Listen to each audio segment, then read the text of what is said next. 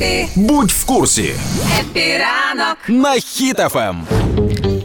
До чудових новин е, підсумки поїздки президента у країни Північної Європи вже підбиті. Він сам це все підсумував, і можемо сказати одне: це було успішно, е, вирішально і навіть історично для України. І ось такі підсумки треба підводити як історично, вирішально Шально. і пафосно. І гордо.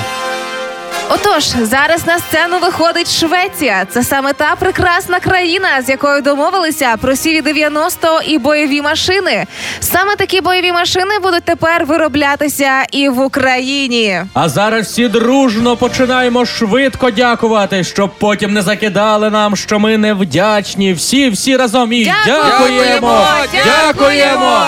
Дякуємо! Греція візьме участь у тренуванні українських пілотів на F-16. Дякуємо Зевсу! Дякує. Зевсу, Афродіті, грецьким оливкам всі разом. Дякуємо! Дякуємо! А ось Нідерланди, красиві горді Нідерланди. Хто б міг подумати, але саме ця країна виділяє для України 42 літаки F-16. Тому єдине питання, яке лишається: хто тримає цей район? F-16 ескадрон!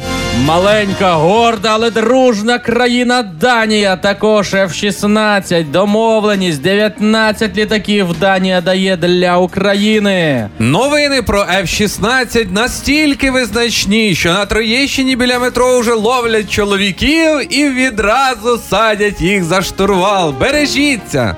Далі буде саміт Україна Балкани і зустріч з президенткою Єврокомісії Урсулою фон де Ляєн. І звичайно, зовсім скоро чекаємо хлопці на новини, як Росія знищила 5-7 тисяч F-16 уже у вересні цього року. Все як люблять русські.